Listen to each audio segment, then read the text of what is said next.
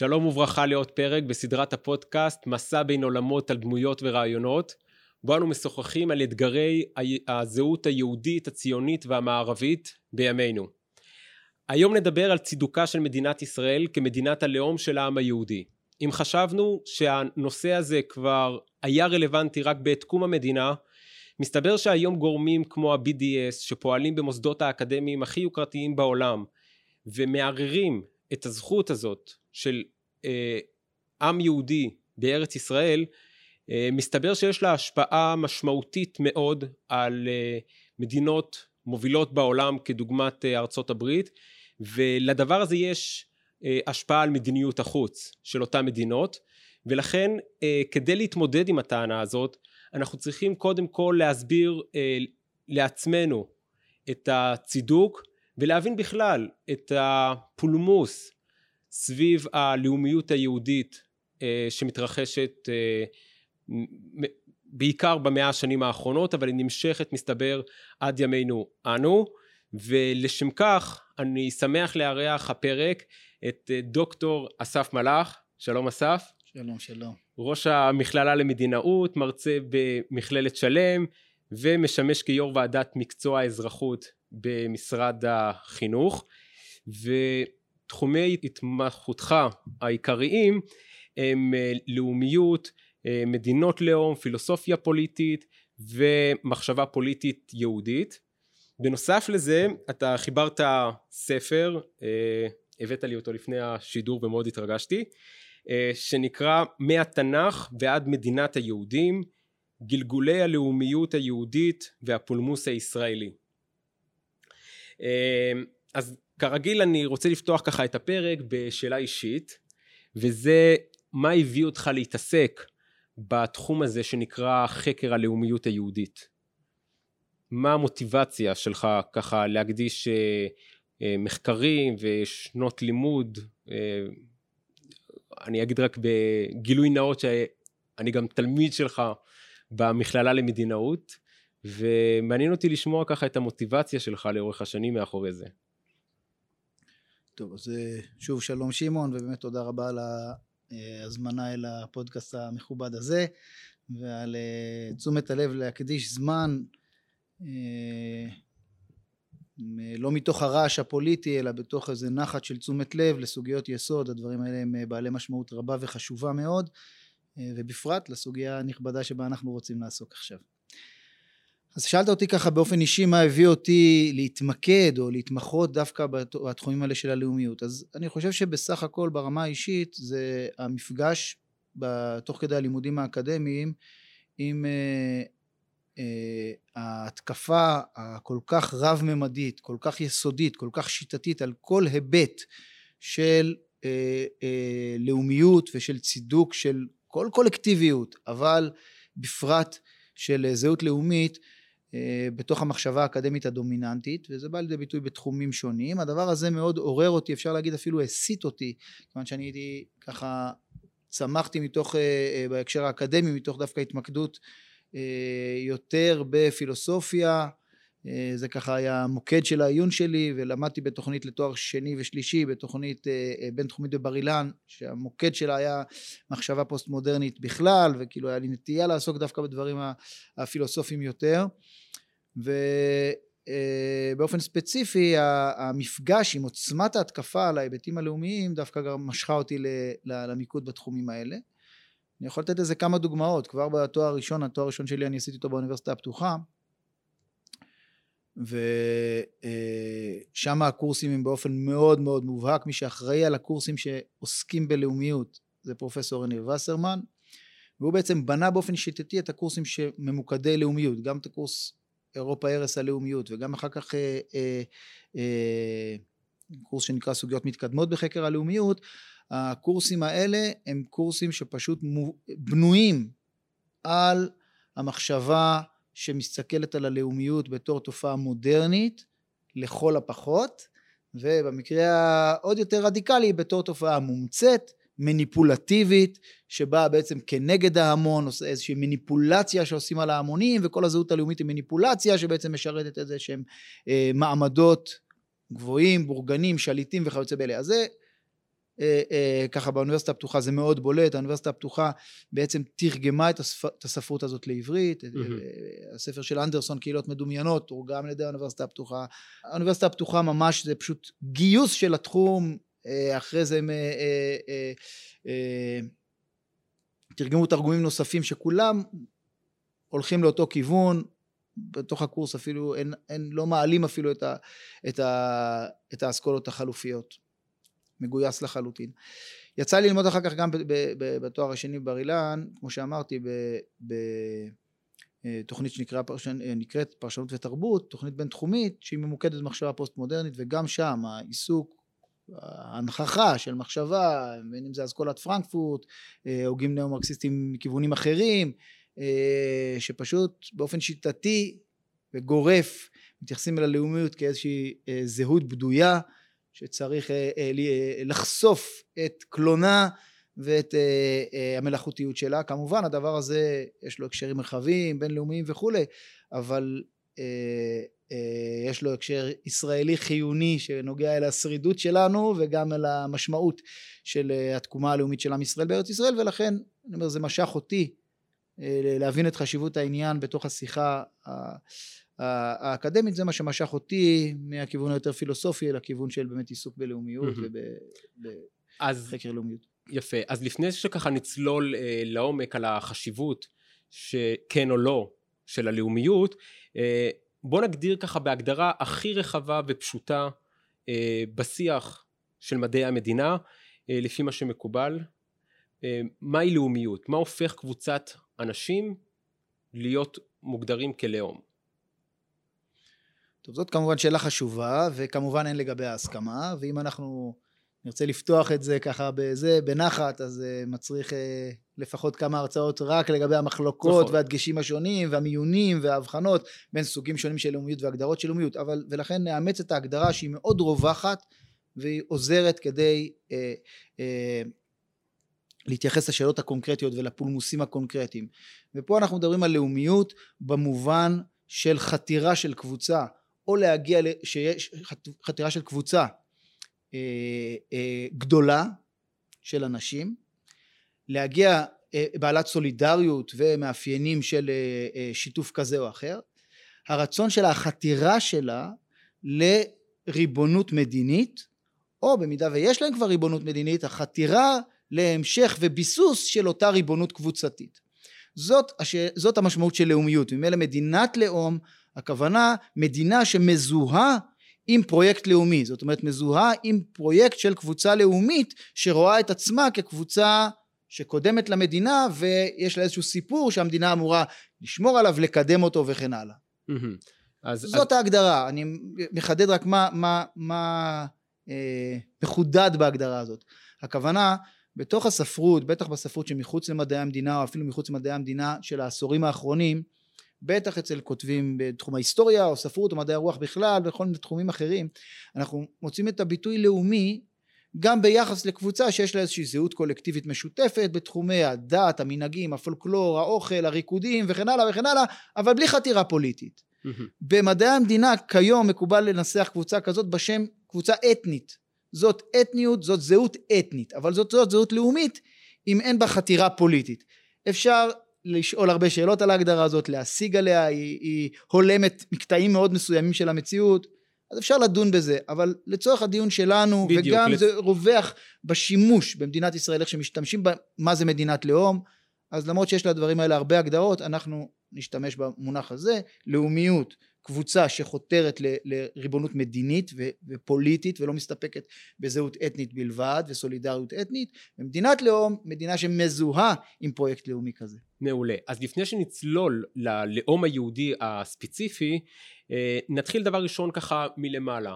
המערב היום מתחלק לשתי אסכולות מרכזיות, נקרא להם האוניברסליסטים מול הלאומיים, אלו השואפות למדינות על, כדוגמת האיחוד האירופי, לדוגמת אלו השואפות למדינות ייחודיות, לאומיות יותר, כדוגמת הודו, ישראל, אמריקה של טראמפ, או עכשיו עם כל הסיפור הזה של הברקזיט בבריטניה. אז אלו החלוקות אלו הם חלוקות ביניהם, האם לאומיות בעצם זה דבר טוב או רע. מה אתה חושב על זה בהקשר הזה? טוב, אז זו סוגיה כמובן מורכבת. אי אפשר לומר שהטראומה האירופית מלאומיות היא משוללת יסוד. זאת אומרת, אכן התסיסה הלאומית של המאה ה-19 באירופה, ולא שאני חושב שהיא ראשית הלאומיות, אבל בוודאי שהייתה תסיסה לאומית באירופה של המאה ה-19, שגרמה לפירוק אימפריות אל עבר יחידות לאומיות, והזדהות, פרשנות עצמית מחודשת של מדינות, דוגמת צרפת, בשיחה יותר לאומית, אחרי תקופה מסוימת של זהות מאוד ברורה של המדינה עם הכתר, אז הופך להיות במאה ה-19 שיחה יותר לאומית. בוא נגיד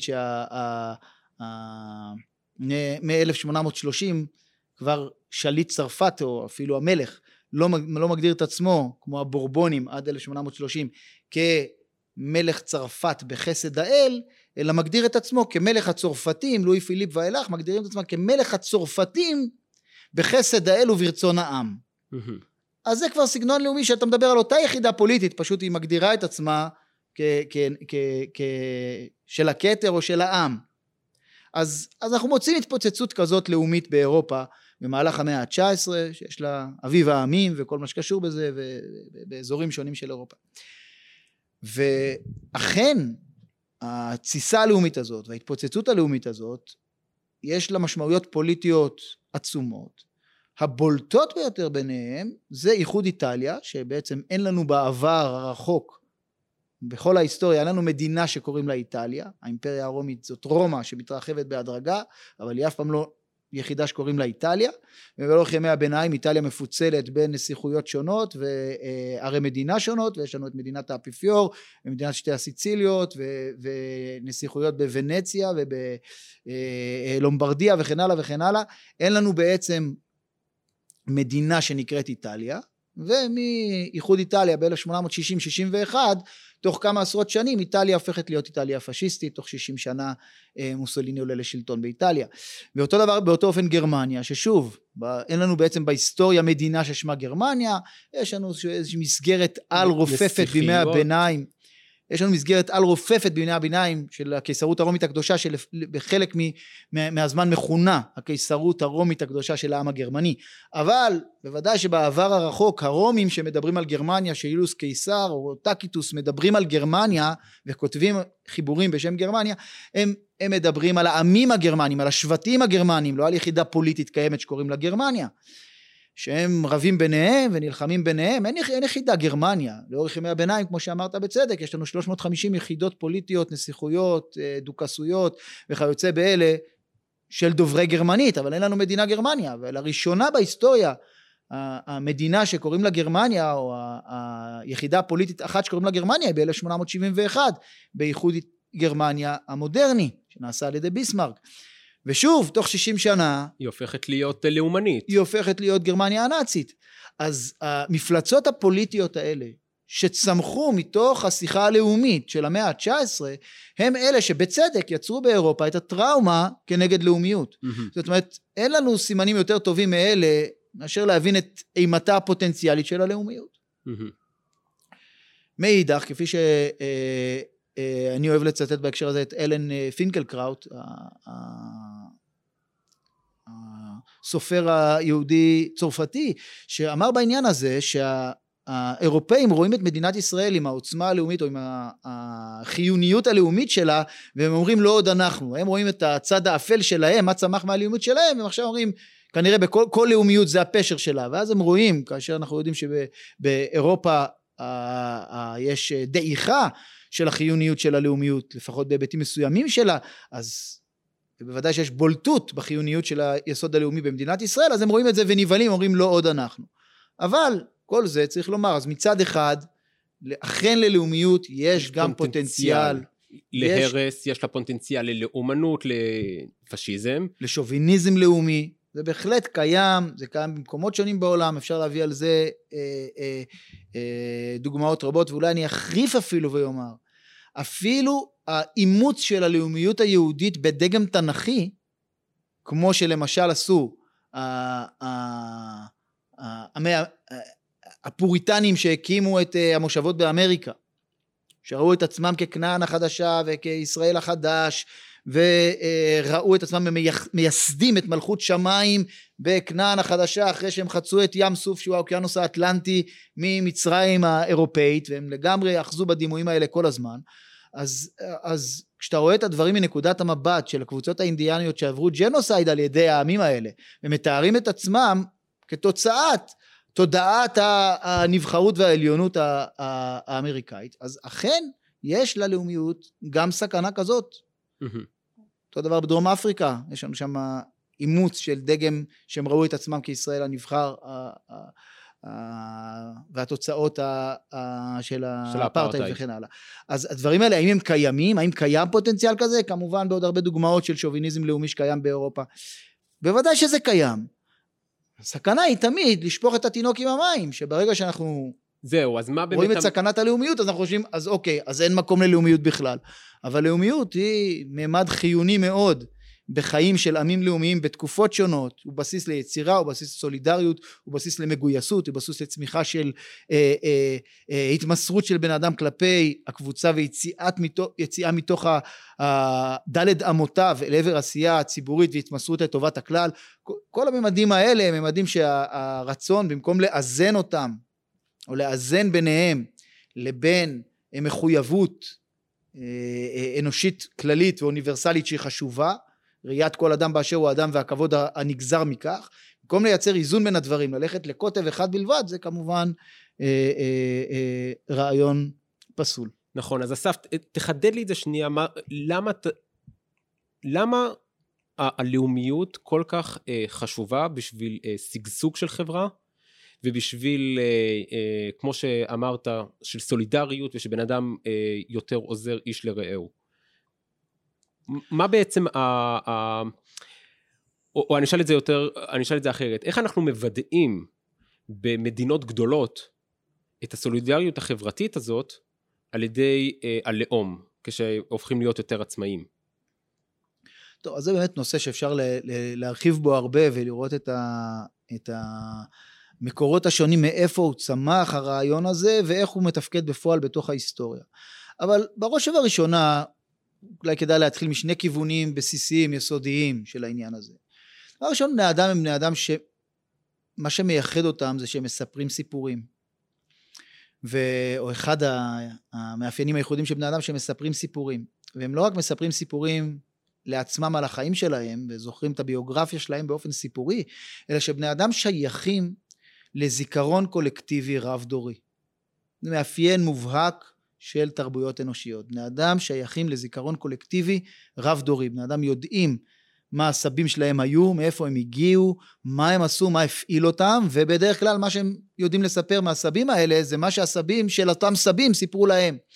ויש שייכות לסיפור ארוך, גדול, וזה כמובן מאפיין אנושי מובהק, זה לא קיים בלהקות של גמלים, אבל בני אדם לעומת זאת, מופעלים באופן עמוק, מהסיפור הרב דורי שלהם.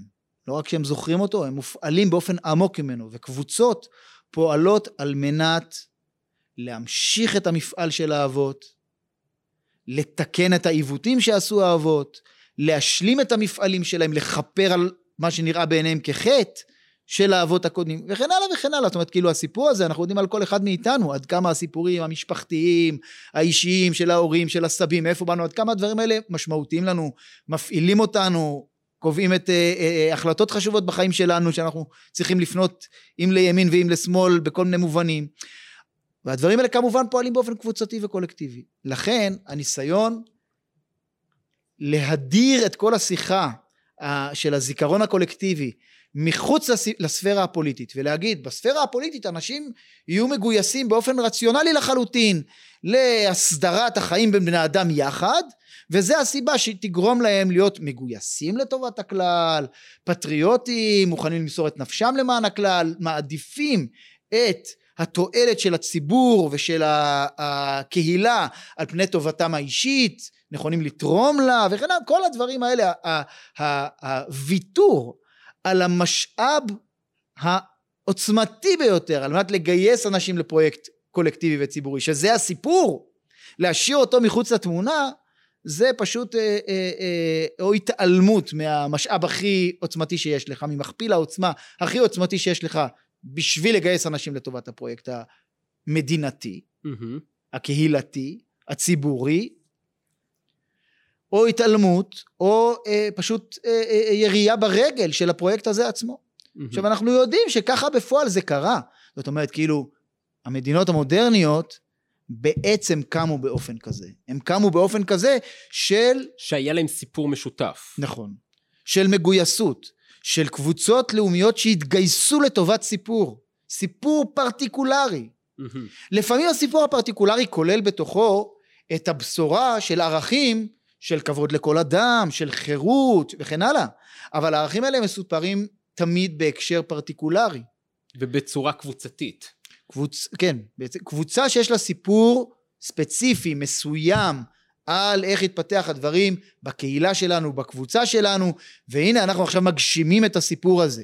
עכשיו לפעמים זה באמת בא, אפשר לראות, זה האיטלקים כורכים את הלאומיות המודרנית שלהם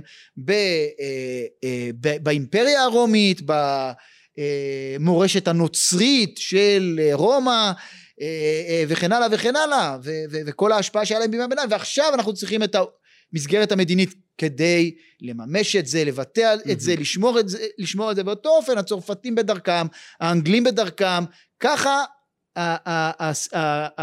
הרפובליקות המודרניות צומחות מתוך תפיסה לאומית, וכך גם כמובן בהקשר הישראלי אולי יותר מכל, אולי נגיד רק מילה בהקשר הישראלי יותר מכל, בגלל שבמקרה הישראלי זה לא רק שהוקמה כאן מדינה מתוך סיפור, אלא האוכלוסייה הגיעה לכאן מתוך גלות שהיא הסיפור. זאת אומרת, יש פה יציאה מגלות, הביאו פה אוכלוסיות מכל רחבי הגלובוס, שנשאו את הסיפור, שמה שמאחד אותם זה הסיפור, אין להם אפילו את ההיבט הטריטוריאלי, שכאילו הם פה אלפי שנים ברצף. קראתי לו לפני כמה זמן שהגיעו לכאן מ-130 מדינות, שזה מדהים. אז בעצם אם אני צריך לשקף את התשובה שלך, אתה אומר, הסיבה שלאום והחשיבות שמייחסים ללאום, זה דבר כל כך חשוב, זה בגלל שחברה משגשגת ומדינה משגשגת רק על ידי שיש סיפור משותף, אתוס משותף, והניסיון הזה של לנתק ולהפריד בין הבני האדם ולומר כולנו אטומים בדידים, זה פוגע בחוסנה של החברה, בחוסנה של המדינה. אז בהקשר... כן, אני רק אומר שכמובן זה לא רק צורת הטיעון כפי שהצבת אותה, זה צורת טיעון תועלתנית. הלאומיות באה לשרת את שגשוג המדינה. כמובן שאפשר להציג את זה גם בצורות אחרות. זאת אומרת, המסגרות הפוליטיות באות לשרת את הסיפורים האנושיים ואת מגוון הסיפורים האנושיים, ולאפשר לאנושות להצמיח מתוכה ולהפריע, לתת לפריחה וצמיחה ושגשוג לאותם סיפורים אנושיים שהם עוד לפני הרמה הפוליטית, ברמה האנושית תרבותית הם היצירות החשובות ביותר של האנושות. אז אפשר להציג את זה, וזה נכון, והרבה הוגים פוליטיים מציגים את זה ככה, איך זהות לאומית מחדדת פטריוטיות, סולידריות, נתינה לחברה וכן הלאה וכן הלאה. אבל אפשר להציג את זה גם להפך. עיקרן של הישויות הפוליטיות, תכליתן של הישויות הפוליטיות, זה לאפשר לאותם קבוצות לאומיות, לאותם קבוצות אנושיות, עם הסיפור המיוחד שלהם, עם התרבות המיוחדת שלהם, עם השפה שבדרך כלל היא איננה ניטרלית אלא היא עצמה, נושאת בתוכה מטענים של תרבות, של טקסטים עתיקים, של שירה שמשתנית ואינה ניתנת לתרגום משפה לשפה.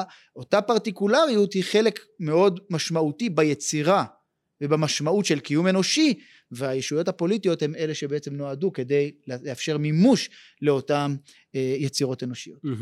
אז אם עכשיו ככה נתמקד בעם היהודי, מאז המאה ה-19, ככה מאז שהרעיון הציוני החל להפציע בשמי העם היהודי, נשמעו טענות גם בתוך העם היהודי, היום זה יותר מחוץ לעם היהודי, טענות שטוענות שבעצם העם היהודי הוא דת ולא לאום. די לנו נזכיר את סעיף 20 באמנה הפלסטינית, ששוללת את קיומה של מדינת ישראל, מהטעם שהיא דת ולא לאום, ולכן אין סיבה לוותר לה. ולתת למדינה. אז אני רוצה לשאול אותך, האם העם היהודי הוא דת או לאום? אז דבר ראשון, אני רוצה להתייחס ככה לנקודה בשאלה שלך, ולומר שאני לא חושב שהפולמוס הזה נמצא מאחורינו גם בהקשר של העם היהודי עצמו. זאת אומרת, בעצם בתוך אנחנו עדים לפולמוס מאוד מאוד חי בתוך החברה היהודית האמריקאית, שבעצם חלקים לא מבוטלים ממנה, מזהים את עצמם כאמריקאים ממוצא יהודי, או בעלי אתניות יהודית, עמיות יהודית וכיוצא באלה, אבל לא בעלי לאומיות יהודית, באותה הגדרה של לאומיות שדיברנו עליה בהתחלה. זאת אומרת, הם אומרים, אין לנו שום חתירה לממש את אותה זהות יהודית, על ידי ריבונות. במישור הפוליטי, הפרויקט הפוליטי הזה של מדינת ישראל, זה כבר לא חלק מהזהות שלנו. הפוליטיות שלנו היא אמריקאית לכל דבר, והיהדות שלנו היא סיפור של דת, סיפור של פולקלור, של היסטוריה, של מנהגים, של זיכרון, כל זה שייך לרמה האתנית, שייך לרמה של העמיות, לפעמים מבחינים בין עמיות לבין, עמיות יהודית לבין לאומיות יהודית, בסדר? זה סיפור שלא שייך לרובד הפוליטי, כך שעדיין אנחנו מסתכלים על הקיבוץ המקביל הגדול בחשיבותו לעם היושב בציון, שזה היהודים האמריקאים, בהחלט הפולמוס הזה שם חי ותוסס. אתה צודק שבהקשר הישראלי, זה מיעוט, וגם, והמיעוט הזה הוא בעיקר נוכח ודומיננטי בתוך השדה האקדמי, כי אם אנחנו מסתכלים על המפלגות בישראל, גם מפלגות השמאל, רובן לא מנסחות את הדברים שהן שוללות את הלגיטימיות של הלאומית היהודית, מכל וכל, זה באמת נמצא בקצה, בהקשר הישראלי, אבל זה קיים, וכמובן אם אנחנו הולכים אל, כפי שאמרת בצדק, גם אל הפולמוסים של ה-100 או 150 שנים האחרונות, אז בוודאי אנחנו מוצאים שם את הרפורמה ואת היהדות הליברלית שהתנגדה לפרויקט הציוני, מהטענות האלה בדיוק, היהדות היא דת ולא לאום. המניפסטים הגדולים של התנועה הרפורמית שהתנגדו להרצל והתנגדו לציונות, ממש ניסחו את זה בצורה מובהקת, אין לנו שום עניין, שום תכלית בחידוש הממדים הלאומיים, הפוליטיים, כל זה מאחורינו, ובחלק, אפשר להגיד, בחלק מההגות החרדית, גם אנחנו מוצאים את הדברים האלה, בחלק ולא בכל ההגות החרדית, כי כמובן, חלקים, אני חושב, חלק הערי של ההגות החרדית ושל אגודת ישראל התנגדה לציונות בגלל החילוניות שלה, אבל לא בגלל עצם הפרויקט של אחיית הריבונות היהודית. נכון שבחלקים היותר רדיקליים של החילוניות, רבי אלחנן וסרמן או של אדמו"ר מסטמר, שם יש כבר ראייה של המדינה כמעשה שטן, אפילו אם כולם יהיו שומרי שבת ומניחי תפילין. נכון, אבל כמו שהזכרת, זה רלוונטי גם לימינו אנו, כי די לנו אם נזכיר באקדמיה הישראלית את האסכולה הזאת של הסוציולוגים הביקורתיים, כדוגמת פרופסור אורי רם, שהיה יושב ראש האגודה הישראלית לסוציולוגיה בין השנים 2016 ל-2018, שאמר שהפרויקט של האקדמיה הישראלית זה לשחרר את עם ישראל, לשחרר את ההיסטוריה של עם ישראל מהסיפור של הלאומיות. ולכן באמת יש חשיבות רבה למה שאתה הולך לומר, האם העם היהודי הוא דת או לאום. כן. או רק דת. אז אתה לגמרי צודק שבתוך האקדמיה, השיחה הזאת נוכחת גם באקדמיה הישראלית, יותר מה שנקרא נוכחת באקדמיה הישראלית, הרבה מעבר לשיעור התפוצה של הדעות האלה בתוך האוכלוסייה, אבל היא כמובן משפיעה על מי שלומד את התחומים האלה, וצריך לומר גם הרי איך עובדת צורת ההשפעה. צורת ההשפעה היא לא תמיד שבן אדם מעביר את עצמו מצד אחד לצד אחר, אלא פשוט הוא כאילו כל היחס אל הפרויקט הלאומי פתאום הופך להיות יחס שמאוד מוטל בספק האם בכלל יש לגיטימיות לכל זה, אז גם הוא לא הופך להיות רדיקל אנטי לאומי, הוא הופך להיות מאוד שווה נפש כלפי הפרויקט הלאומי במקום מגויס אליו, וזה כמובן דברים שאנחנו מוצאים אותם הרבה יותר בהרחבה. נכון, רואים את זה היום במדיניות החוץ של מדינות משפיעות באיחוד האירופי, ובארצות הברית בחלקים מאוד מסוימים, שכמו שאתה מאבחן בצדק, את הדבר הזה של להיות אפאתי לפרויקט הזה. אז אני אתייחס קצת לנושא הזה של דת או לאום, אפשר ככה לשאול בתוך התמונה הרחבה של העניין הזה, האם באמת הייתה מגויסות יהודית בכל שלב של ההיסטוריה היהודית, או על ידי כל ההוגים השונים והקבוצות השונות בעם היהודי, אל הפרויקט הלאומי? יש תזה שאני התמודדתי איתה בספר של א' ב' יהושע, שהוא טען בככה תזה ידועה שהוא כתב אותה בספרו בזכות הנורמליות במקומות שונים, על זה שהעם היהודי בעצם לא רצה לחזור לארץ ישראל. נכון, כצפצוף הזרזיר, כמו שאומר רבי יהודה הלוי בספר הכוזרי, אמרו ככה, כצפצוף הזרזיר, התפללו את התפילות ותחזנה עינינו בשובך לציון ברחמים, אבל לא באמת רצו. אם היו רוצים, היו כל מיני הזדמנויות שהעם היהודי יכל לחזור לארץ ישראל ולא חזר לארץ ישראל, והנה יש גם הטפה רבנית מתמשכת לאורך ימי הביניים, או לאורך ראשית העת החדשה, שמדברת על זה, שהנה אתם יושבים בבתיכם ספונים, ארץ ישראל חרבה, ואתם יושבים בבתיכם ולא עולים לארץ, גם כשאפשר. אז אני חושב שזה צוהר טוב להיכנס דרכו אל הסוגיה הזאת, ולומר, שברור שכשאנחנו מדברים על נושא כל כך רחב, זאת אומרת, מה עמדת היהודים, לאורך הדורות כלפי ריבונות פוליטית בארץ ישראל. אז נכון, התשובה היא שזה משתנה בין קבוצות שונות, בין פרטים שונים, בין לא כל יהודי, בין מקומות שונים, בין אזורים שונים בעולם, בתפוצות שונות. אז לא כל יהודי בכל רגע, הדבר היחיד שמעניין אותו זה לעלות לארץ ישראל, או אפילו להיות יהודי טוב. זה לא ככה, אנחנו יודעים ככה, אנחנו מכירים את עצמנו, מכירים את העולם, ואנשים כל אחד שקוע במקרה הטוב בפרנסת ביתו, ובמקרה הפחות טוב בסקובת העניתו, ובצרות שלו, בטח שאנחנו מדברים על היסטוריה יהודית, במובן הרחב שלה. אז אין הכוונה, אנחנו לא מדברים פה להגיד, האם כל קהילה שהייתה לה הזדמנות, עשתה את כל מאמץ אפשרי כדי לעלות לארץ ישראל, ולהקים בה שלטון ריבוני. לא זה הנושא. הנושא הוא, האם עד כמה הזהות היהודית, לאורך הדורות הייתה כרוכה בציפייה לתקומה מחודשת של הריבונות הפוליטית. היהודי הזה יכול להיות שהוא מתעסק עכשיו ומה שהוא מתעסק באותה מדינה או באותה ממלכה שהוא נמצא בה. בסדר, זה לא הנושא. הנושא הוא מתי שבשבת הוא בא לבית הכנסת ומתפלל שם עם הקהילה, עד כמה אותה זהות יהודית באותם רגעים שהוא בא, עד כמה היא כרוכה בחלום לחזור לארץ ישראל בכלל ולהקים בריבונות בפרט. ובמובן הזה צריך לומר שהבולטות של הסממנים הלאומיים גם בתקופות נעדרות ריבונות, זאת אומרת אין מה לומר שאנחנו מדברים על בית ראשון, על תקופת בית ראשון, על מלאכת החשמונאים שהם אותם תקופות שיש להם יהודי ריבונות, אין צריך לומר שבאותם תקופות הלאומיות הזאת מזוהה לחלוטין עם הפרויקט היהודי, היא לא נתפסת בזה שיש פה עכשיו מדינה של החשמונאים ויש פה את העם היהודי שהם נותנים לו לחיות את חייו.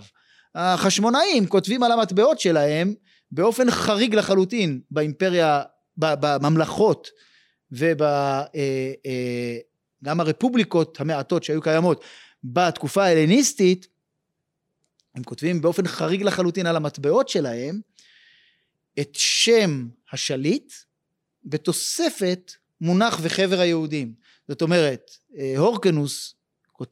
יוחנן הורקנוס כותב על המטבעות שלו, יוחנן כהן גדול וחבר היהודים. עכשיו, המינוח הזה הוא המינוח של הריבונות. אנחנו יודעים בכל העולם העתיק ועד העולם המודרני, המטבעות הם המקום שעליו אתה מטביע את שם הריבון.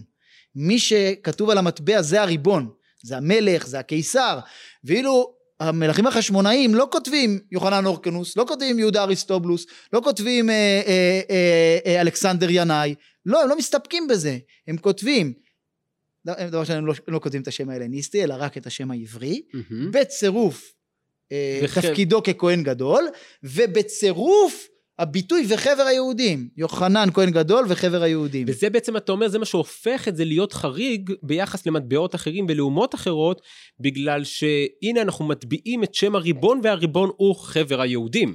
נכון.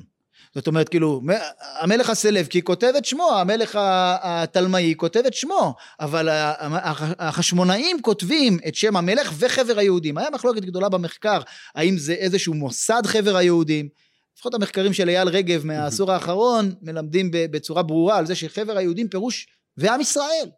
ועם ישראל.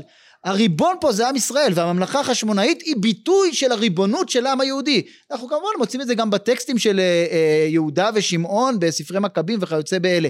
אבל הנה זה ביטוי ארכיאולוגי שיש לנו ככה בידינו, ואנחנו מאוד מוחשים, ממחיש את הדבר הזה. הממלכה החשמונאית היא ביטוי של שיבת הריבונות לעם היהודי. בתקופה הזאת, של תקופת החשמונאים. כן, אולי אני ארחיב על זה עוד טיפה, כאיזו דוגמה שהיא דוגמה משמעותית. בעצם יש פולמוס מאוד גדול ביחס ליהדות בית שני. בפרט. למה? מכיוון שקשה מאוד להכחיש שהתנ"ך מספר סיפור לאומי, והממלכות של יהודה וישראל בשלהי בית ראשון, הייתה בהם זהות, ביטאו זהות לאומית מגובשת. קשה מאוד להכחיש את זה. אז יש מי שמכחיש את קיומן, בסדר, זה טענות רדיקליות בחקר המקרא, גם אם לא עד לגמרי, אבל מתקרבים אל הדבר הזה. אבל כל מי שקורא את התנ"ך ומבין שהוא מתאר איזשהו תיאור של ספרי מלכים, מתארים את ההוויה שאכן הייתה בספרי הנביאים, את ההוויה שהייתה בשלהי בית ראשון, מבינים שהייתה פה זהות לאומית.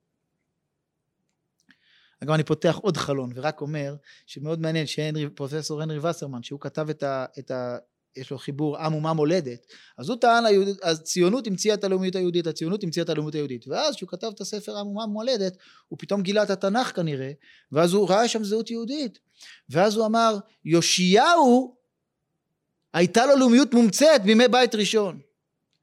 זאת אומרת, טענה חדשה, הציונות, המציאה את הלאומיות שכבר יאשיהו טרח להמציא בימי בית ראשון.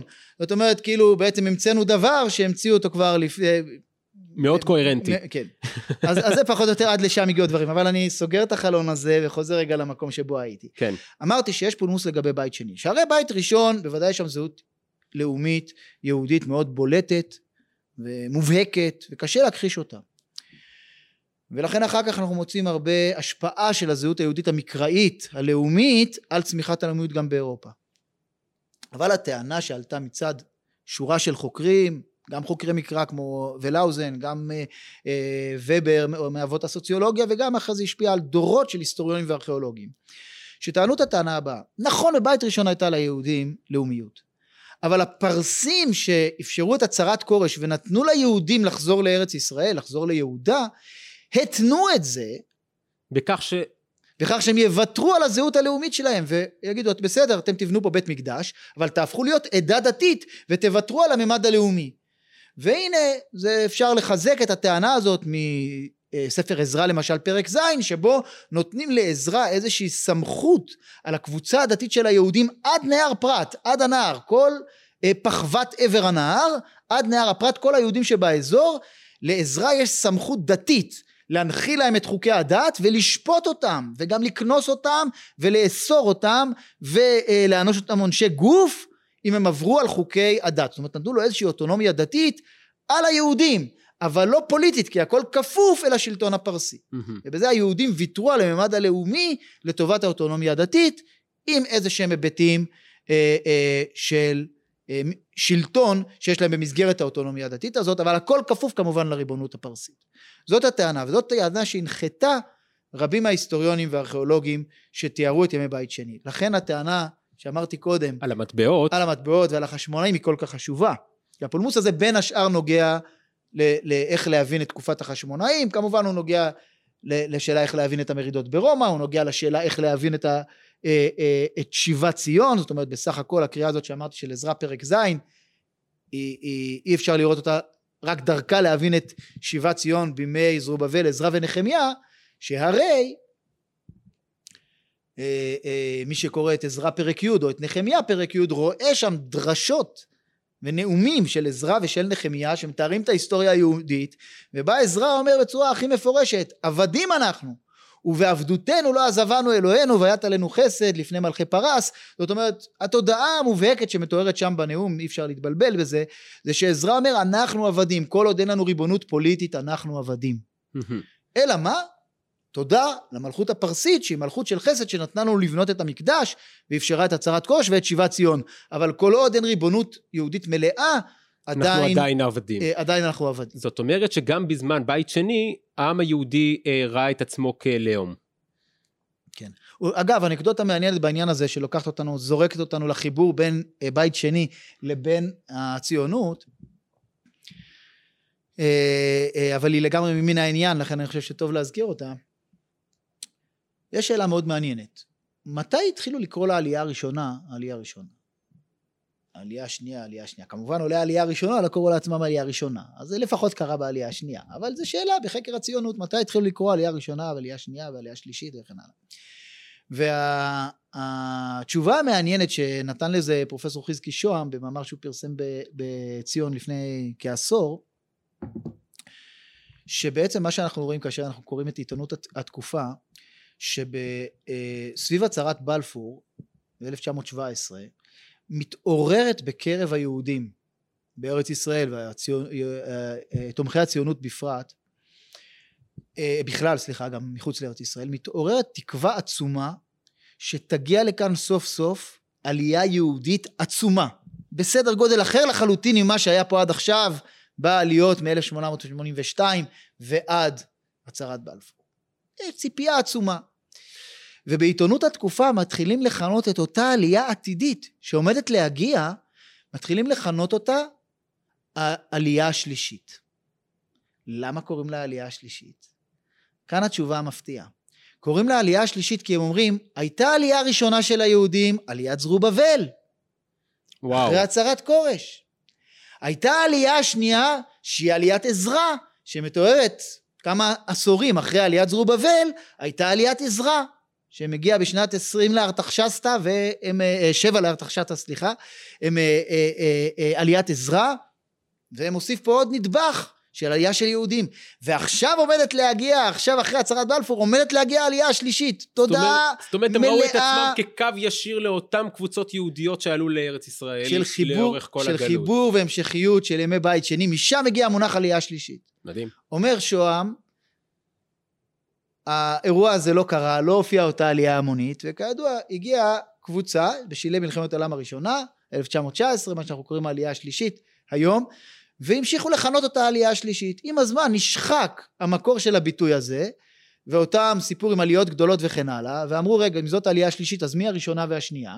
ואז התחילו לכנות, אמרו טוב, הגל הגדול של 1882 נקרא לו העלייה הראשונה, הגל של 1904 נקרא לו עלייה שנייה, אבל כל זה בעצם מתחיל בשלהי מלחמת העולם הראשונה, עם אותה ציפייה לעלייה שלישית, שבכלל במקורה המשכיות של בית שני. אז זה מהדהד לנו גם את הדיון הזה, עד כמה יש ציפייה לריבונות יהודית בימי בית שני, עד כמה יש ציפייה לריבונות יהודית בתקופה המודרנית, כראייה של המשכיות של הריבונות היהודית מתקופות קודמות, זה חלק כמה אנקדוטות לאותו דיון רחב, עד כמה היהדות היא דת או לאום. לפני בית שני, יש מאפיינים לעם היהודי כלאום, חוץ מבית ראשון, עוד לפני זה, תקופת המקרא?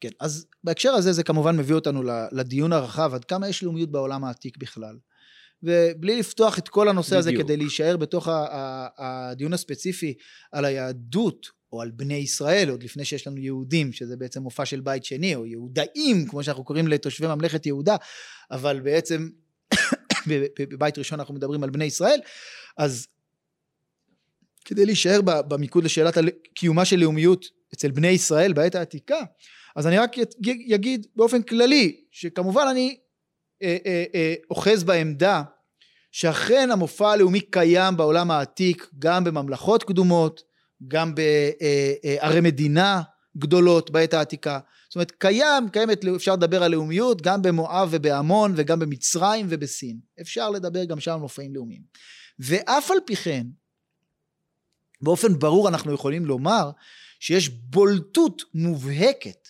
של עוצמת העניין הלאומי אצל בני ישראל בתקופת המקרא. זה ברור לחלוטין מתוך מה שמשתקף לנו בטקסט, זאת אומרת שבני ישראל מותירים אחריהם, זאת אומרת בתנ"ך. התנ"ך הוא טקסט לאומי שאין לו פשוט שום מקבילה מוכרת לנו מהעולם העתיק, מה שאומר שני דברים, או שלא היה לה מקבילות בעולם העתיק, או שהן לא היו כל כך מרכזיות וחשובות ומכוננות בזהות של אותן תרבויות, כאילו האם היה למואבים איזשהו טקסט כמו תנ"כי שסיפר את האבות שלהם ואיך הם הפכו להיות שבט ואיך הם הפכו להיות ממלכה? אין לנו שום עדויות לטקסט כזה, אבל יבוא מישהו ויגיד אולי זה הלך לאיבוד. אם זה הלך לאיבוד אנחנו אומרים זה לא הפך להיות כל כך דומיננטי ונוכח ומרכזי באותן תרבויות, ובוודאי של אותן תרבויות לא שמרו על חיוניות לאומית, כמו שאמרו בני ישראל, שמתוך הגלות החיו את עצמם, וכידוע בזמננו כבר פעם נוספת. אבל, אז אנחנו, לכן, כפתיחה אני אומר את עמדתי, בוודאי שיש בולטות עצומה של היסוד הלאומי, של הממד הלאומי, אצל בני ישראל בתקופת המקרא. לעומת תרבויות אחרות. איך אנחנו רואים את זה? אז דבר ראשון אנחנו רואים את זה בזה שקיים סיפור לאומי כל כך מובהק. אנחנו יודעים שעד העת, גם בתקופה המודרנית, חלק מתסיסה לאומית, זה הניסיון לתאר את ההיסטוריה הלאומית. והניסיון לחבר את בני העם אל הממד הלאומי דרך הסיפור המתמשך. שהרי זה בדיוק הקניית המשמעות שההוגים הלאומיים מדברים עליה. אנחנו מקנים ליחידים משמעות דרך החיבור שלהם לסיפור ארוך, לסיפור מתמשך.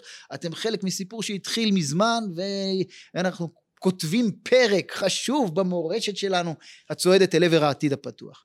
אז זה חלק מהמשמעות של הסיפור הלאומי, ולכן אנחנו מוצאים באירופה היסטוריונים כמו מישלה בצרפת, כמו פונטריישקה בגרמניה ואחרים, שכאילו בעצם כותבים סיפורים לאומיים כחלק מהתסיסה הלאומית.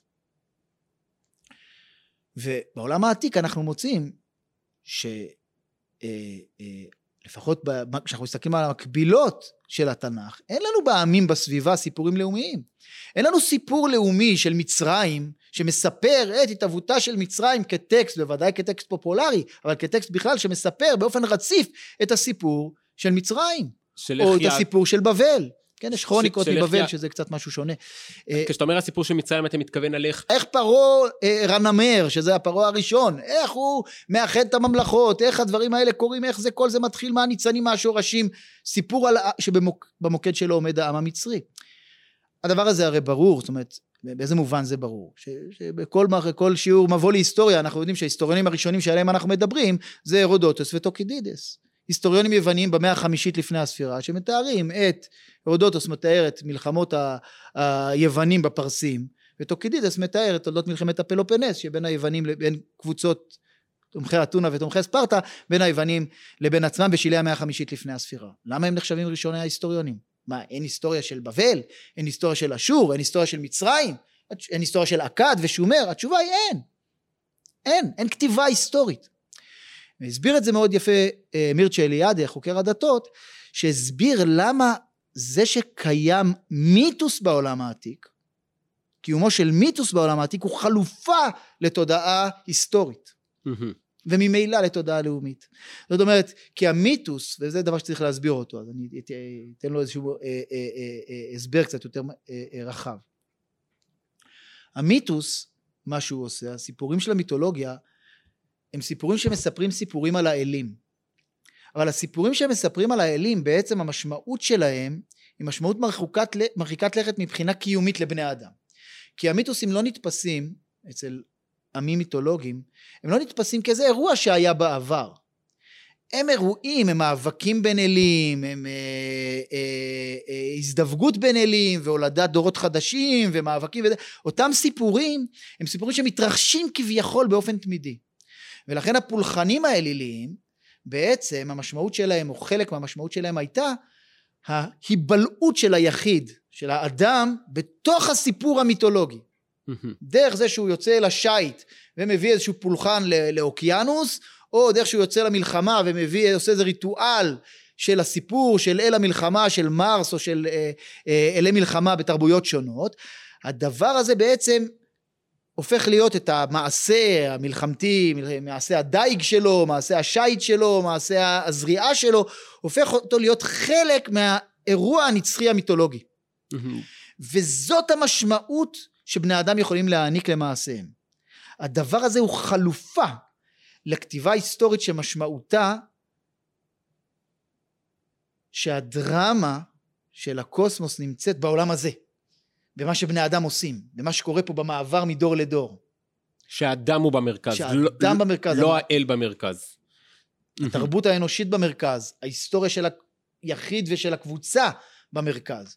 אבל קשה מאוד להגיד שההיסטוריה של היחיד היא במרכז, שהרי בני אדם נמצא פה 70 שנה, ואם בגבורות 80 שנה, כמה אפשר להגיד שהוא יהיה פה לנצח, לכן קשה להגיד שהוא המרכז היחיד כפרט. לכן, או שאתה מספר סיפור לאומי, זה הפתרון הלאומי, או הפתרון להגיד, יש היסטוריה אנושית מתמשכת, והסיפור הלאומי הוא זה שמקנה למעשים שלי משמעות שמעבר לרגעי, מעבר לחולף, מעבר לכאן ולעכשיו. החלופה המיתית, החלופה המיתולוגית, היא להגיד, לא, המשמעות היא... שהמעשים שלך קשורים לאלים, למיתוסים, למשמעויות... לסיפור הנצחי של האלים, וממילא אין משמעות היסטורית. לכן, בעצם הידע ההיסטורי שיש לנו על העולם שלפני יוון, זה כל מיני כתובות ראווה, כתובות ניצחון, הסטלות שכתבו מלכים כדי לשבח ולפאר את שמם. אבל אין סיפור מתמשך של האימפריה האשורית. כי כל עוד התודעה המיתולוגית חיה ובועטת וחזקה, אז אין סיפור היסטורי רציף, וממילא התודעה הלאומית היא הרבה יותר חלשה. זאת אומרת, אם אני צריך לשקף את מה שאתה אומר, זה שהיות שאצל עם ישראל אנחנו רואים, שגם בעולם העתיק בזמן המקרא, יש תיעוד היסטורי, זה אומר שהיה להם תודעה לאומית, זאת אומרת שהם ראו את עצמם כקבוצה, בעוד ששאר הקבוצות בעולם לא היה שום תיעוד היסטורי, וזה אומר שהם ראו את עצמם כ...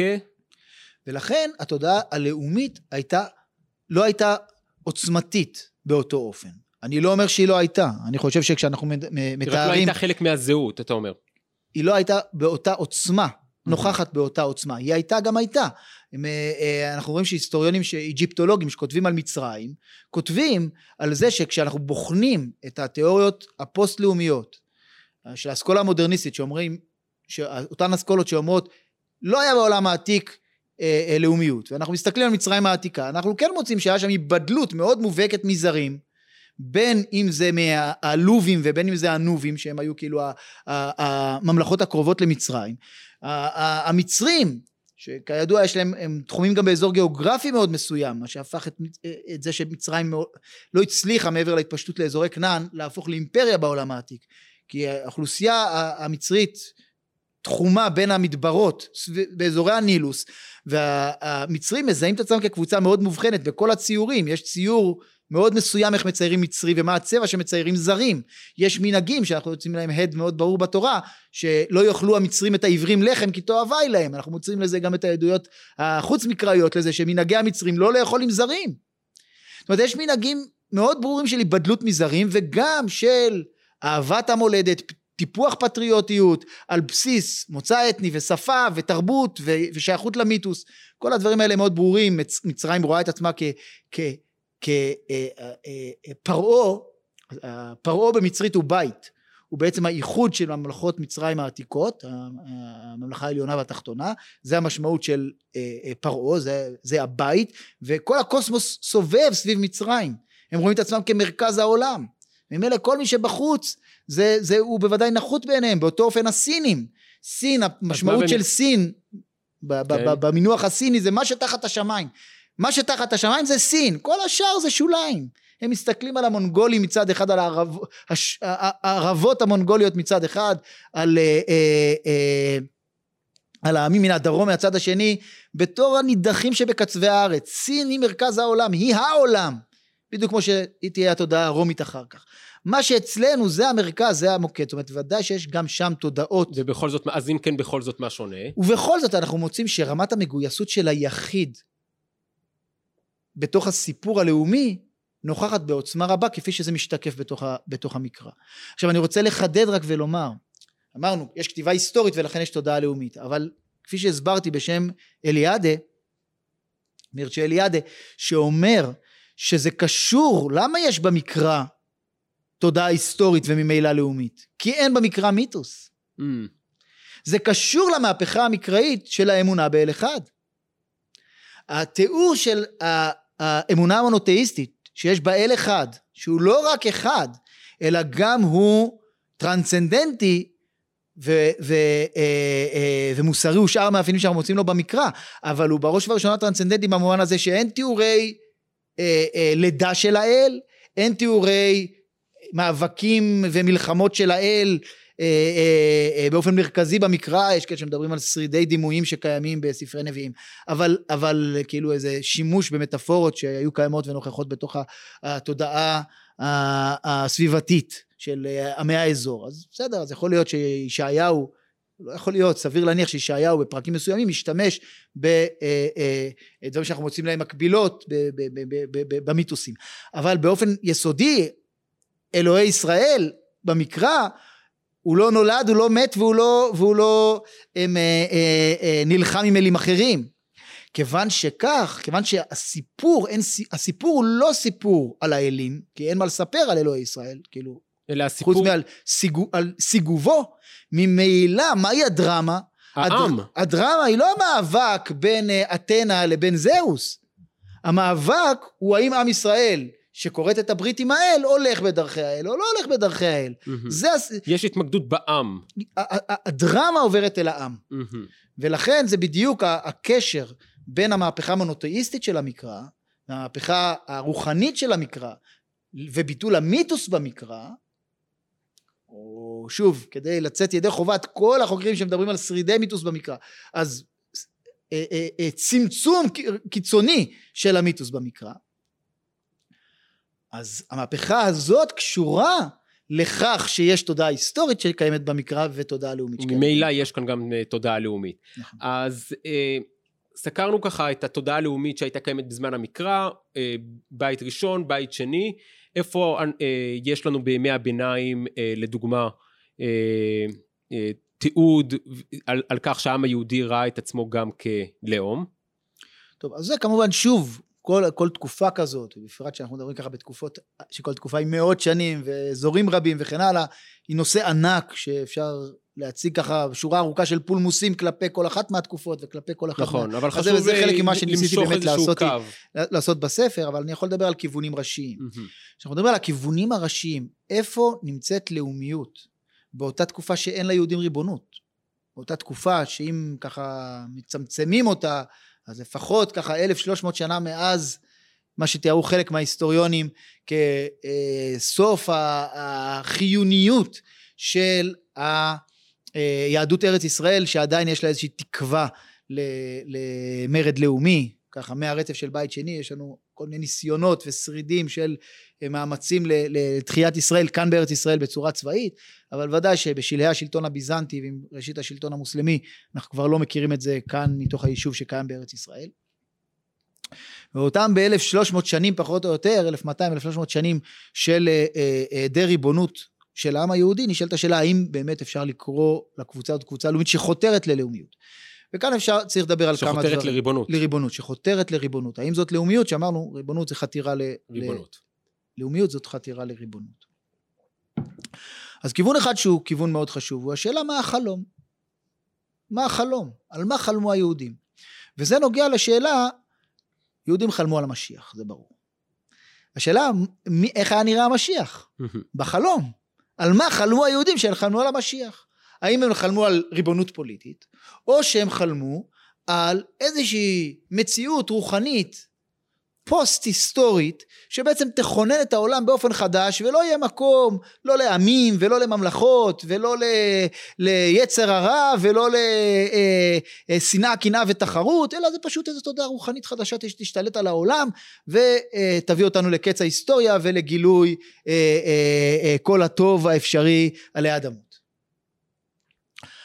אז זה ויכוח באמת, או זה דיון מאוד מאוד רציני, כי אכן אנחנו מוצאים אצל כותבים שונים, בחז"ל, ובראשונים, ובימי הביניים, ובראשית העת החדשה, אנחנו מוצאים באמת קולות שונים, אין פה אמירה אחידה, אבל בוודאי שאפשר לראות, שישנה מסורת מאוד חזקה ודומיננטית, שרואה ומתארת את המשיח כמלך, כמלך ישראל, שילחם מלחמות ישראל, ילחם כנגד אויבי ישראל, ויקומם לא רק את בית המקדש, ואת חיי הרוח ושמירת התורה בעם ישראל, אלא גם יקומם את הריבונות היהודית. כמובן בראש ובראשונה, ההוגה הפוליטי באופן חד משמעי, הבולט ביותר של העם היהודי בימי הביניים, זה הרמב"ם. שכך תיאר את משמעות הגלות, תיאר את הגלות כאובדן הריבונות. מלכות ישראל, ותיאר בכל מקום את המלך המשיח כמלך, שנלחם עם הגויים, ומשיב את המלכות ליושנה, משיב העטרה ליושנה, את הממשלה הראשונה, כמו לשון הפסוק, על זה שתשוב הממשלה הראשונה, אז הרמב"ם משתמש בפסוק הזה, ובמיכה על שיבת הממשלה, ואומר תשוב המלכות לישראל, זה ככה בהלכות מלכים, כך בהקדמת פרק חלק, כך הרמב"ם מתאר את הפרויקט של המשיח, זה לא העידן של עולם הבא. הרמב"ם מבחין בצורה מאוד מובהקת, יש עולם הבא, עולם הנשמות, עולמות ניסיים, יש דברים כאלה. ימות המשיח זה משהו אחר, ימות המשיח זה פרויקט פוליטי שיכול להימשך לפי הרמב"ם אלפי שנים. הרמב"ם אומר זאת מלכות שלא ישתנה דבר ממה שעכשיו, עולם כמנהגו נוהג, עולם כמנהגו נוהג, כמו הרמב"ם נסמך גם על דברי שמואל בגמרא שאומר אין בין העולם הזה לימות המשיח אלא שיעבוד מלכויות, תסור שיעבוד המלכויות, ופשוט עם ישראל הולך לשלוט בעצמו, והרמב"ם בפרק חלק אומר, המלך המשיח ימות, וימלוך אחריו בנו, ובן בנו, ולא מן הנמנע שתתמיד ממלכתו אלפי שנים, שהקיבוץ המעולה לא במהרה ייפרד, זאת אומרת זה עידן, המשיחיות היא לא איזשהו עולם פוסט היסטורי, זה עידן בתוך ההיסטוריה, שבו עם ישראל חוזר לריבונותו, חוזר לחיות על פי אורחות חיה ועל פי תורתו, זה הקיום המשיחי, שהממד הלאומי הריבוני בו, הוא דומיננטי בצורה מאוד מובהקת אצל הרמב"ם, אבל כמובן לא רק אצל הרמב"ם, אלא גם אצל הוגים פוליטיים אחרים. אני רק אתייחס אל הכיוונים האחרים, אמרתי, אז שאלה אחת היא שאלת החלום המשיחי, אנחנו מוצאים אצל רבים מההוגים היהודיים, את הממד הזה, והוא מופיע כמובן גם בתפילות וברכות, שאנחנו מתפללים לזה שהמלך המשיח מתואר כמלך על כיסאו לא ישב זר וכיוצא באלה. אבל זה בא לידי ביטוי גם בדברים אחרים, כמו למשל, בניסיונות עלייה לארץ ישראל בימי הביניים, בתנועות עלייה. שנייה, אני רק רוצה לחזור שנייה אחורה, כשאתה אומר שהעם היהודי לאורך כל הגלות שאף למלך המשיח, ואתה אומר שזה בדמות ריבונות, אתה בעצם עונה בזה לפרופסורים, כדוגמת פרופסור שלמה זנד, מאוניברסיטת תל אביב, שטוען שהיהודים שאפו למשיח, אבל לא משיח של בדמות ראש ממשלה וממשלה, ואתה אומר לא, הם שאפו בצורה כזו או אחרת לריבונות. נכון, זנד כמובן הוא דוגמת קצה, אבל כאילו הטענה הזאת היא הרבה יותר רווחת, גם בקרב היסטוריונים של המיינסטרים בישראל ובעולם, שאומרים כן, העם היהודי בימי הביניים לא היה לו שום חתירה לריבונות, זה היה מחוץ לאופקי החלום שלו. הדבר הזה הוא לחלוטין מופרך גם, כמו שאמרתי, מהוגים מרכזיים כמו הרמב"ם ואחרים שנמשכו בזה, גם בפרקטיקה הדתית הפופולרית, זאת אומרת בתפילות וברכות, שכל עם ישראל מתפלל למלך המשיח בדמות מלך, וגם בתנועות עלייה לארץ ישראל, שהיו קיימות בימי הביניים, כן, שהיו קיימות בימי הביניים, תנועות עלייה ממש יהודים, היו תנועות משיחיות ותנועות עלייה, ואתה אומר, למה הם חתרו? אז אפשר לקחת דוגמאות, די לנו נזכיר את הארי ותלמידיו שעלו לצפת, אז אתה אומר, זה שהיהודים וקבוצות שאפו לאורך הגלות, לעלות לארץ ישראל, זה בעצם גם הוכיח על זה שהיה לנו מאפיין לאומי. מאפיין לאומי, אז אתן דוגמה לזה, כן? למשל העלייה של, המכונה עליית 300 הרבנים, שזה עלייה של בעלי התוספות, בין 1209 ל-1211, קבוצות לסדר גודל עצום, 300, כמה מבעלי התוספות החשובים, גדולי רבני צרפת ותלמידיהם שעולים לארץ, רש משאנץ, תלמידי הרצפה, ואחרים, ניסיון של רבי יחיאל מפריז, לעלות לארץ, שהוא לא מצליח לעלות לארץ, אבל כל התנועה הזאת של גדולי רבני צרפת, שבאים לעלות לארץ, נשאלת השאלה, מה הם תכננו לעשות פה ב-1211, ואני מזכיר, בשנת 1211, מה שיש בארץ ישראל, זה ממלכה צלבנית מצומקת, הצלבנים פה כבר הפסידו פעם אחת מרכזית ב-1187 לצלח הדין, ונשארים עם רצועה צרה של ממלכת ירושלים באזור החוף, אשר השאר נמצא כבר בשלטון מוסלמי, ויש פה בעצם איזשהו מתח והתנגשות בין האסלאם לבין הנצרות בארץ ישראל, ומה הציפייה של קבוצה גדולה בסדרי הגודל של ימי הביניים, של רבנים ותלמידיהם, חשובי הרבנים ותלמידיהם שעולים לארץ ישראל. על מה הם חולמים? האם באים כפי שטענו חלק מהחוקרים, שתנועות עלייה כאלה, מה הם רוצים? הם רוצים ללמוד תורה בארץ ישראל, להיקבר בארץ ישראל, אין להם שום חלומות לא משיחיים, ובוודאי לא מדיניים. זאת אומרת שהעלייה נעשית מטעמים דתיים ולא מטעמים פוליטיים. בדיוק, זאת הטענה שטענו במשך זמן רב כלפי עליות שונות מהסוג הזה, למשל כנגד העלייה של עליית 300 הרבנים. ולפני כמה עשורים, התגלה לידינו בכתב יד של אחד מתלמידי הרצבה מאותה קבוצת עולים, ובו הוא אומר דברים שאנחנו מכירים אותם גם מכותבים אחרים בני התקופה. אנחנו מוצאים את זה בפירוש המיוחס לרמב"ן על שיר השירים, שכנראה כתב אותו רבי עזרא או רבי עזריאל, יש על זה דיונים על המיוחס לרמב"ן, פירושו לשיר השירים, אבל אנחנו מוצאים את זה שם במקומות אחרים. טענה שאומרת כך, המלך המשיח הוא הרי מלך, הוא הרי אמור להילחם עם האדומים והישמעאלים, זאת אומרת עם המאה הנצרות והמאה האסלאם, ולתת לנו את ארץ ישראל, כיבוש צבאי. אז איך הוא יעשה את זה אם לא יהיו לו חיילים? אז ברור שהוא יקום בארץ ישראל, ויהיה לו פה חיילים, מטובי הלוחמים של עם ישראל, מכל התפוצות, ואיתם הוא יקים צבא. אם הוא יקים צבא, לא כתוב יבוא המלך המשיח עם הזה. אז הוא עוד לשון המיוחס לרמב"ן שם, הוא אומר, יקימו מתוכם, יבואו לפה צעירי ישראל, ויקימו מתוכם את המלך המשיח. זה לא שהמלך המשיח יבוא עם ענני שמיה, יבוא עם הסוס הלבן מהשמיים. הכוונה שיקחו את המנהיג המובחר ביותר, המתאים ביותר, כמו שהרמב"ם אומר שהדגם למלך המשיח זה בר כוכבה, המנהיג הצבאי הטוב ביותר שיוכל להביא את העניינים פה, הוא יהפוך להיות המלך של צעירי ישראל. וממילא אומר אותו תלמיד הרצפה באותו כתב יד, זה משמעות העלייה שלנו. וואו. אנחנו מכינים את הצבא למלך המשיח, שנוכל... זאת אומרת, במאה ה-13 אתה אומר, באו 300 רבנים ותלמידיהם, כדי להיות החיילים של מלך המשיח. בדיוק כך. מדהים. ושוב, אם היינו מוצאים את זה רק באותו כתב יד של תלמיד הרצפה, אז היינו אומרים, אני יודע, אולי זה רק משהו... שקיים רק פה, איזה אירוע חריג. אנחנו מוצאים באותה תקופה שחכמי ישראל באסכולות אחרות כותבים דברים מאוד דומים, על זה שכך תראה הגאולה, כך יראה המשיח, שיבה של היהודים לארץ ישראל, הקמה וביסוס. עם מימוש ריבונות לאומית. ביסוס הדרגתי של הכוח הצבאי שלהם, שיוביל לזה שמתוך זה הם יוכלו להילחם בעמי הסביבה, ולבסס את הריבונות היהודית מחדש. מעניין. אז אנחנו מוצאים את זה שם, אנחנו מוצאים את זה בתנועות משיחיות אחרות, כמו התנועה של דוד אל רועי, שהיא תנועה משיחית, שאי אפשר לייחס לה את אותה עוצמה רבנית,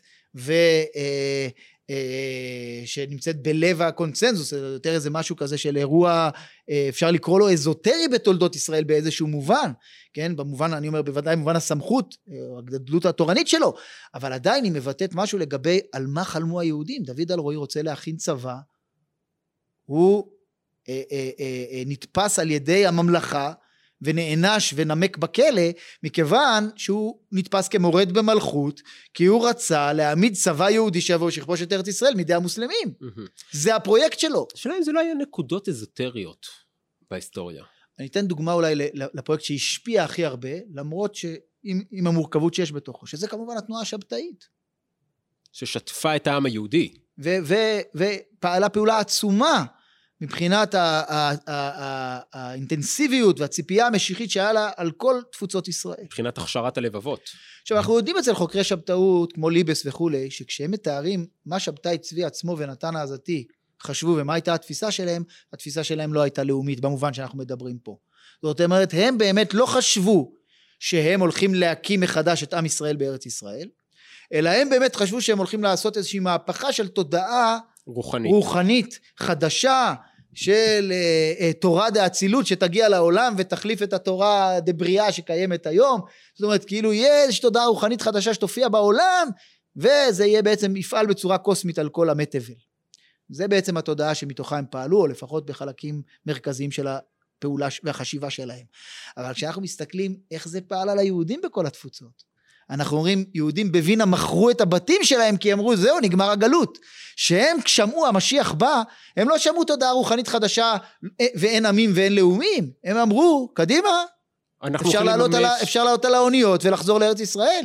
זאת אומרת, אנחנו רואים שהתודעה היהודית העממית, בכל מקום ואתר, הייתה שחיברה חיבור ישיר בין המלך המשיח לבין שיבת היהודים לארץ ישראל, כפי שכתוב מהמקרא ובחז"ל ובהרבה מאוד מקורות,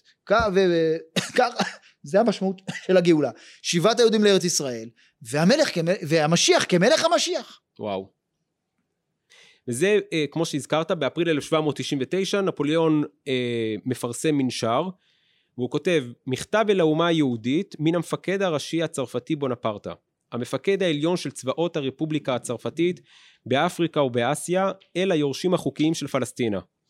עם ישראל, אומה ייחודית, אשר במשך אלפי שנים, תאוות הכיבוש והרודנות שללו ממנה את זכויותיה באדמת אבותיה, אך לא שללו את שמה ואת זהותה הלאומי. קומו, אם כן, באושר, הגולים, אשר האלמוניות בת 2000 השנה נכפתה עליכם. בעת זו ממש מוצעת לכם, בניגוד לכל ציפיותיכם, גאולת אדמת ישראל. הצבא הצעיר, אשר אמו שלחה אותי לכאן ההשגחה העליונה, מודרכת על ידי חוש הצדק ומלווה על ידי הניצחון. עשה את ירושלים לבירתו, ובתוך ימים מספר יעלה על דמשק. יורשי החוקיים של פלסטינה, קומו, הראו שכוחם המוחץ של מדכאיכם לא פגע בגבורתם של צאצאי הגיבורים, אשר בריתם כאחים הייתה מביאה כבוד אף לספרטה ולרומא. וכי 2000 שנים, בהם התייחסו אליכם כאל עבדים, לא הצליחו לשבור את רוחכם.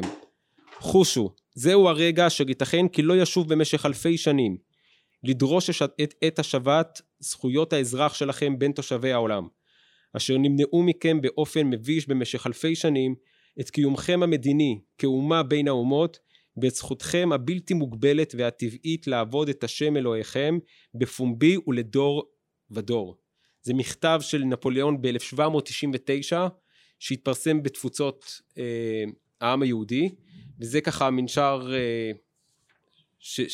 וכמובן הדגש הזה, את קיומכם המדיני כאומה בין האומות, זאת אומרת לחלוטין הוא מבין שתחיית עם ישראל בארצו זה קיומכם המדיני כאומה בין האומות, וכמובן זה ביטוי של תפיסה שרווחה מאוד.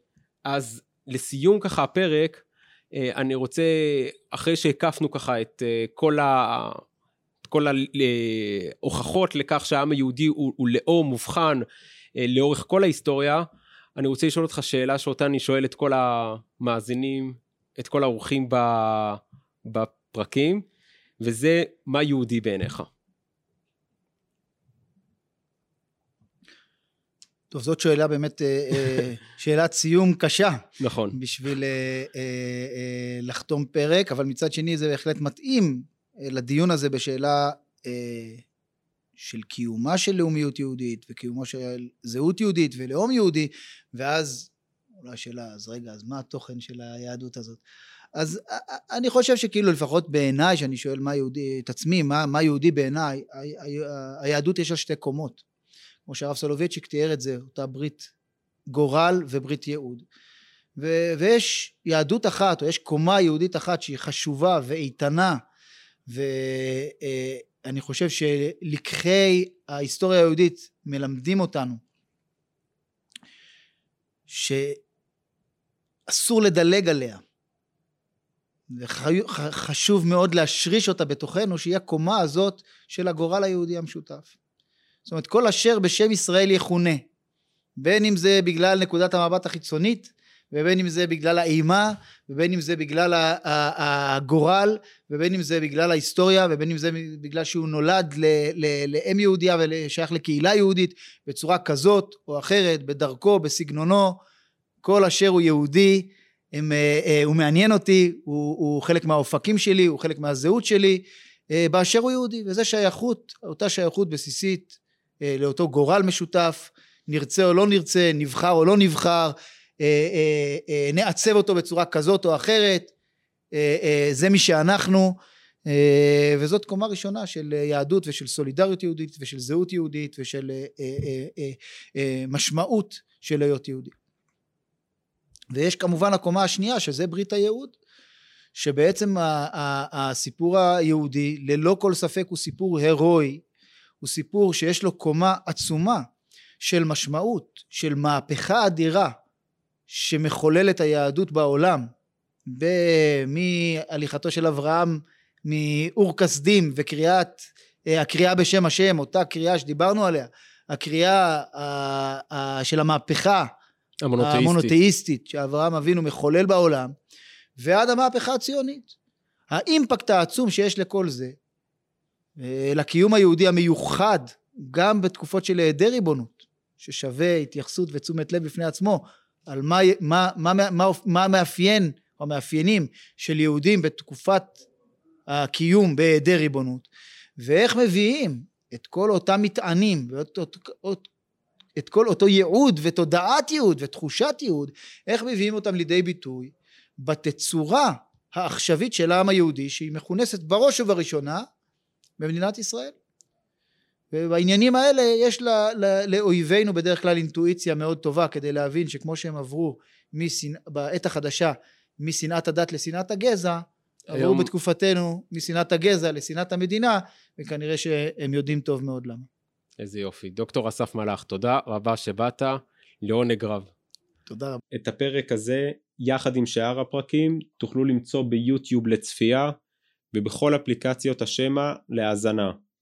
תודה רבה לקרן תקווה ישראל שפודקאסט זה מופק בחסותה, ותודה לאהרון זיידמן ויעקב טוויטור שמקדישים מזמנם היקר לעריכת הפרקים, ותודה גדולה לכם המאזינים על כל הפידבקים שאתם שולחים.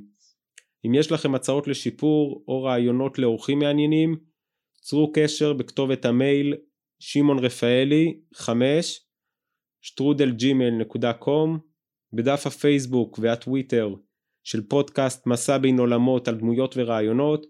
תוכלו גם להצטרף לערוץ הטלגרם כחברים בקבוצת הדיונים על הנאמר בפרקי הפודקאסט, שם גם תהיו הראשונים לקבל את הפרקים הערוכים. אתם מוזמנים לעשות מנוי לערוץ ולשתף עוד אנשים. נשמח אם תדרגו אותנו ותיתנו 5 כוכבים, כך נוכל להגדיל את קהילת המאזינים.